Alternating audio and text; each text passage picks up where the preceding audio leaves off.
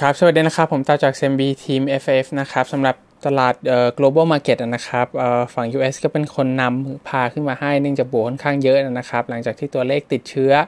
อกับฝั่งที่เสียชีวิตในฝั่งยุโรปเองเนี่ยเริ่มสโลว์ดาวลงมาหลายวันแล้วนะครับ ประมาณ2อสวันได้นะครับ ซึ่งก็เหมือนจะเป็นสัญญาณที่ดีขึ้นนะครับ ทาง New York Official เองก็บอกว่าตัวเลขของฝั่งนิวยอร์กที่เหมือนจะเป็น epicenter อันอันใหญ่สุดของฝั่ง US เนี่ยคิดเป็นประมาณ1ใน4 ได้นะครับเขาเริ่มที่จะ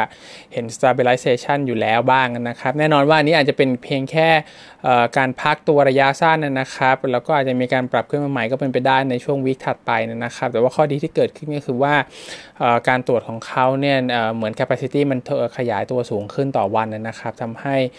ลักษณะ discovery rate โดยที่ที่มันลดลงแบบนี้เนี่ยก็ถือว่าเป็นโอกาสที่จะดีขึ้นนะครับ economic impact ยังไม่ได้ลดลงชัดเจนซะทีเดียวนะครับ เนื่องจากว่า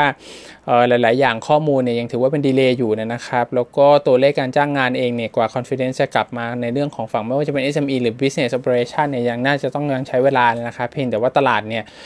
กำลังเลือกที่จะเป็น trading rebound ขึ้นไปในฝั่งของ bear market นะครับ ซึ่งมันจะค่อนข้าง strong แล้วก็ค่อนข้างรวดเร็ว การที่จะใช้เวลาในเรื่องของการจ้างงานอะไรครั้งเนี่ยผมคิดว่าเรามีแหลกทางนะครับ แล้วก็ตัวเลขเศรษฐกิจเองที่ออกมานะครับฝั่ง Economist นิตยสาร The Economist นะครับก็รวบรวมทั้ง Investment Bank แล้วก็ Econ Research House ทั้งหลายนะครับมาดูเรื่องของ GDP revision กันก็เกิดจากทุกที่นะครับเป็นติดลบค่อนข้างแน่นอนนะครับ แล้วก็ range เนี่ยใหญ่มากแต่ลบนิดเดียวมันถึงลบเยอะมากๆนะครับ แล้วก็ทาง Data เนี่ยออกมาค่อนข้างช้านะครับผมเข้าใจว่าตลาดเองเนี่ยเริ่มเด้งขึ้นมาแล้วก่อนหน้านี้นะครับก่อนที่ตัวเลขจะออกมากันจริง ๆ ซึ่งซึ่งก็เห็นด้วยนะครับว่าตลาดเรา ahead นะครับแล้วก็ Economist อาจจะช้ากว่าในเรื่องของตัวเลขนะครับแต่ว่าด้านด้านตัวเลขเองเนี่ยผมเชื่อว่าส่วนหนึ่งยังเป็น guesstimate อยู่นะครับยังไม่ได้เป็นตัวเลขที่แท้จริงว่า information ที่ออกมาในเรื่องเบื้องต้นเนี่ยมันถูกต้องมากน้อยแค่ไหนนะครับ เนื่องจากว่าเรายังเจอทั้งฝั่งตรงงบ quarter ที่แน่นอนว่าติดลบนะครับ แต่ว่ามันจะมีการกายออกมาว่าติดลบมากกว่าที่คาดหรือเปล่า ใช้เวลายืดเยื้อมากกว่าที่คาดหรือเปล่านะครับแม้ว่าตัวโคโรนาเองเนี่ยผมเชื่อว่าหลาย ๆ ที่น่าจะจบอยู่ที่ประมาณสักครึ่งปีนะครับว่า base case เนี่ยน่าจะ well contain กันได้ทั้งหมดนะครับ แล้วก็ค่อยๆ recovery ขึ้นไปในช่วงครึ่งหลังเพียง แต่ว่าจะกลับมาติดกันอีกทีในช่วงหน้าหนาวหรือเปล่าหรือว่าในฝั่งของเอเชียเองนะครับก็อย่าง South Asia ก็จะมีหน้าฝน monsoon อะไรกันเข้ามาด้วยนะครับอันนี้ก็จะเป็นอีก part หนึ่งที่ตัวเลขเนี่ยผมเชื่อว่าทางหลาย ๆ รัฐบาลน่าจะยังระมัดระวังกันนะครับ แล้วก็มันก็ยังถือว่าเป็น Open Downside Risk ให้สำหรับเรื่องของ Econ Impact ที่จะเกิดขึ้นด้วยนะครับ FOMO Trade เนี่ยนะ Fear Missing Out นะครับณปัจจุบันก็ถือว่าทำให้การดีดเนี่ยทำได้ขึ้นมาค่อนข้างดีนะครับอัพไซด์น่าจะยังพอมีอยู่บ้างนะครับ ผมใช้ตัว US เป็นเกณฑ์นะครับ ถ้าเกิดเปิดโน้ตดูตามไปด้วยเนี่ยออย่างตัวฝั่ง US S&P 500 นะครับ ตัว upside เนี่ยจะอยู่แถวประมาณ2,008ถึง 2,931 point นะครับ ก็ขึ้นได้อีกประมาณสัก เกือบ 10%ได้นะครับแถวๆสัก 10%ได้นะครับ ถ้าเทียบจาก low to high ถ้าเกิดแถวนั้นมันเป็นการพอสได้จริงสำหรับตัวตลาดนะครับ ก็จะรวมๆประมาณ 30%ซึ่งถือว่าเทียบกับในอดีตใน bear market ทั้งหมดนะครับเท่าที่ผมเห็นในตลาดเอาออกมาบ่งชี้กันเนี่ย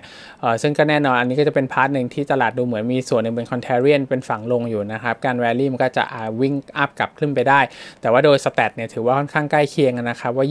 20-30%เออจะเป็นตัวหนึ่งที่ทำให้ Market Rally ขึ้นมาในช่วงของ Bear Market เนี่ย อันนี้มันไม่ได้ sustain นะครับ เราต้องรอฐานที่มี bottom ชัดเจนกว่านี้ก่อนอีกรอบหนึ่ง Market b r e a d ถือว่าดีขึ้นนะครับ ฝั่ง US S&P 500 เนี่ยตัวหุ้นที่เทรดเหนือ 200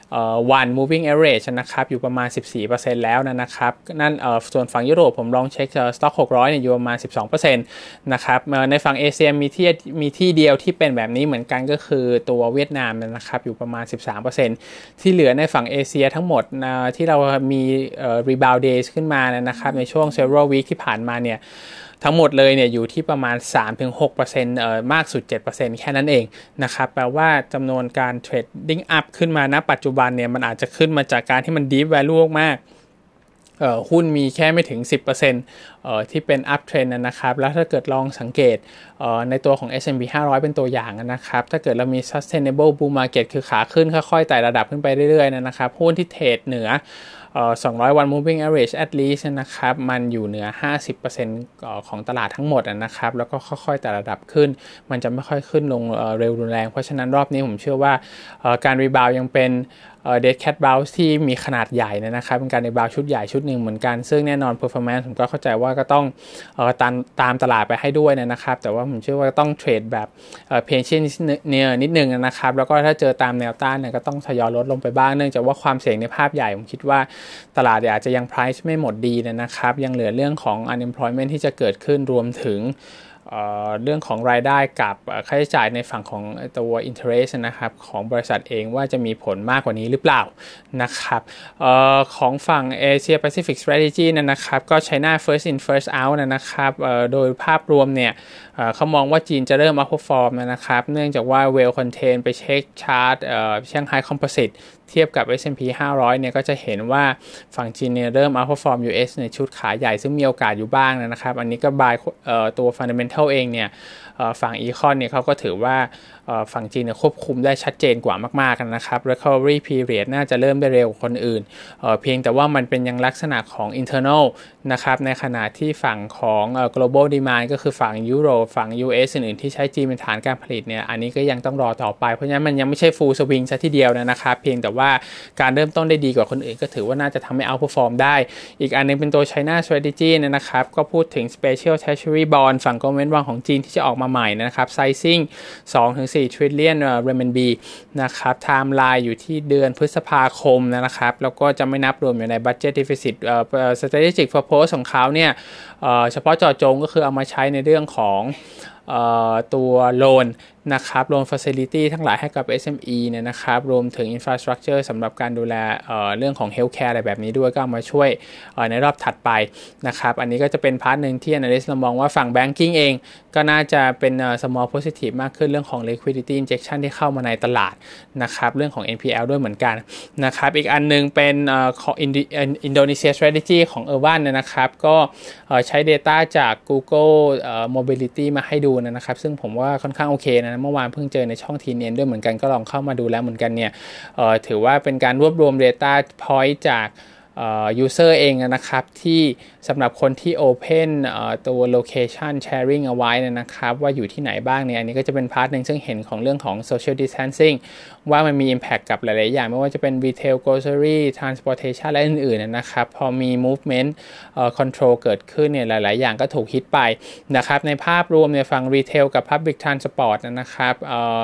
พื้นที่สาธารณะ แล้วก็อะไรที่ไม่จำเป็นก็ถูกฮิตค่อนข้างเยอะนะครับ Grocery กับ Pharmacy โดนเหมือนกัน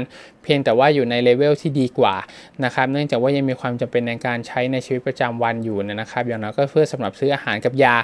นะครับอออีกด้านหนึ่งเนี่ยตัวเลขของแต่ละประเทศก็ดูแตกต่างกันนะครับ ของอินโดนีเซียกับไทยเพิ่งเริ่มใช้นะครับตัวเลขค่อนข้างใกล้เคียงกันในลักษณะของการหดตัวนะครับในขณะที่มาเลเซียเนี่ยหดไปค่อนข้างเยอะนะครับรวมถึงฟิลิปปินส์ด้วยที่การหดตัวอยู่ในระดับ 80%สำหรับฝั่ง retail นะครับ grocery pharmacy ลบลงประมาณ50 ไปปลาย 60%นะครับตัว public transport ประมาณ 80นะครับในขณะที่อินโดนีเซียไทยแลนด์เนี่ยสองคนนี้ retail เนี่ยลงประมาณสัก50 grocery ลง 27 ตัว Public Transport เนี่ยอยู่ประมาณ 55-60%ก็ค่อนข้างใกล้เคียงกันอยู่บ้านเนี่ย rate เพิ่มขึ้นประมาณ 15-16%นะครับทีนี้ถ้าอยากดูว่า bottom out จริงหรือเปล่าผมเชื่อว่าไปลองดู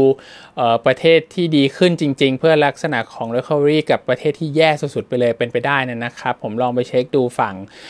อิตาลีที่ถือว่าเป็น epicenter ของฝั่งยุโรปเนี่ยทำว่า worst สุดๆ ตัวเลขดังกล่าวเป็นยังไงก็ติดลบ 80-90%ในทุก category นะครับ ส่วนคนที่ขึ้นชื่อว่า well contain ดีขึ้นบ้างนะครับก็จะมีอย่างเช่นเกาหลีใต้นะครับหลายๆ อย่างเริ่มกลับมาเป็นบวกบ้างแล้ว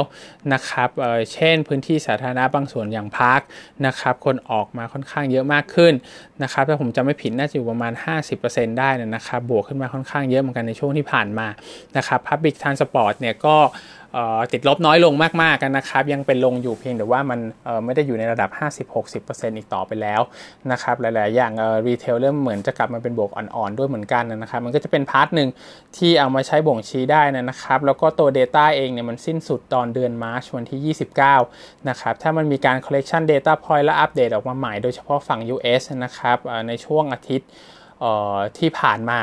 นะครับตัวเลขอาจจะพีคขึ้นกว่านี้ก็เป็นไปได้ผมคิดว่านี้อันนึงเป็นตัวใช้ในการเช็คเรื่องของการ bottom out หรือว่าการ slow rate ในเรื่องของตัว total cases เนี่ยนี่ก็น่าจะเป็นประโยชน์สำหรับ investor นะครับ ซึ่งตัวเลขอาจะดีเลย์ออกมานิดนึงแต่ผมเชื่อว่าซื้อช้าไป 1 อาทิตย์ 2 อาทิตย์เบื้องต้นอาจจะดิฟไปบ้าง แต่ว่าก็น่าจะปลอดภัยมากพอสมควรเหมือนกันอของฝั่งสิงคโปร์ strategy เนี่ยนะครับก็มี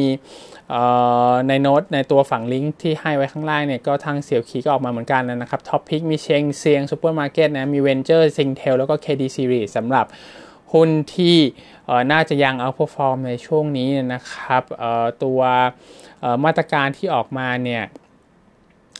สำหรับเรื่องของ Job Support นะครับ ก็มีการปรับเพิ่มขึ้นให้นะครับ มีตัว Circuit Breaker อีก1เดือน ซึ่งเขามองว่าการทำ Circuit Breaker ก็คือการควบคุมเพิ่มขึ้นเป็น 1 เดือนเนี่ยยัง Open Downside อยู่นะครับอาจจะมีมาตรการกระตุ้นอื่นๆ ออกมา หลังจากนี้ก็เป็นไปได้ แล้วก็เรื่องของตัวเลขเศรษฐกิจที่เขามองว่าติดลบ 1-4%เนี่ยยังมีโอกาสที่จะเป็นดาวไซด์เพิ่มเติมสำหรับ เรื่องของการ downward revision นะครับ เรื่องของ target price เขาต้องทำไว้ที่ 2,050 point นะครับ PE 9.5 เท่าปี 2021 ตัว REIT เรื่องของ mall ทั้งหลาย landlord นะครับเขามองว่าแม้ว่าจะมีการ support จากรัฐบาลเรื่องของ job sub job subsidy อื่น ๆ เรื่องของ payment อะไรแบบนี้นะครับ เขาก็ยังมองว่า รายได้ที่หายไปในฝั่ง top line เนี่ยยังเป็นประเด็นสำคัญนะครับที่จะกดดันตัวของ sector เอง แล้วก็หุ้นที่เขาให้มาก็คิดว่าน่าจะ outperform อย่างน้อยในช่วงนี้ ในเชิงของ business ที่มี activity ลดลงไม่ได้มีปัญหามากเท่าตัวอื่นๆนะครับส่วนฝั่ง IV มาเลเซีย strategy เนี่ยนะครับ ก็พูดถึง stimulus package เบอร์ 4 ออกมาเหมือนกันจากฝั่งมาเลเซียมูลค่า 10 billion มาเลเซียริงกิตนะครับ ก็พยายามไปอุดหนุนเรื่องของ SME เอ่อ SME ฝั่ง job มากขึ้นนะครับสำหรับ wage subsidy program ซึ่งกลุ่มที่จะได้เนี่ยที่ไอวีทำไว้นะครับ ก็จะมีประเภท labor intensive ทั้งหลายนะครับ construction plantation agri growth manufacturing นะครับ ซึ่งโดยสรุปเนี่ยเห็นว่าช่วยในเรื่องของ labor cost เนี่ยทำให้เป็น EPS accretive เนี่ยอยู่ประมาณโดยเฉลี่ยประมาณ 1%เท่านั้นนะครับ อื่นๆเขาก็ไม่ได้มองว่ามีช่วยประเด็นสำคัญอะไรนะครับ ในเรื่องของ wage subsidy เนี่ยมันเป็นทั้งฝั่ง local worker รวมถึง levy ที่เกิดขึ้นสำหรับฝั่ง foreign worker ด้วยลดลง 25%นะครับอันนี้ก็จะช่วยในเรื่องของ cost ในเรื่องของตัวบริษัทนะครับ แต่ IV ก็มองว่าแค่มีเปอร์เซ็นต์เดียวทางด้าน overall impact เนี่ยเขามองว่า GLC landlord เองนะครับก็ต้องมีการเรื่องของลดค่าเช่าหรือไม่คิดเลยนะครับซึ่งเขามองว่าตรงนั้นสุดท้ายเนี่ยมันก็ไปลดผลกระทบในฝั่งของที่เป็น positive impact จากเรื่อง wage อยู่ดีนะครับเพราะฉะนั้นเบอร์4เอ่อ10บิลเลียนมาเชลิงกิตที่ออกมาเนี่ยเขามองว่าก็ไม่ได้มีผลอะไรกับเรื่องของ EPS เรื่องของ Economy มากขนาดนั้นนะครับ แต่ว่ามันเป็นการช่วยเฉพาะจุดที่อย่างน้อยๆเยียวยาไปได้นะครับ Target Price ของ KLCI Index ก็อยู่ที่ 1449 point เหมือนเดิม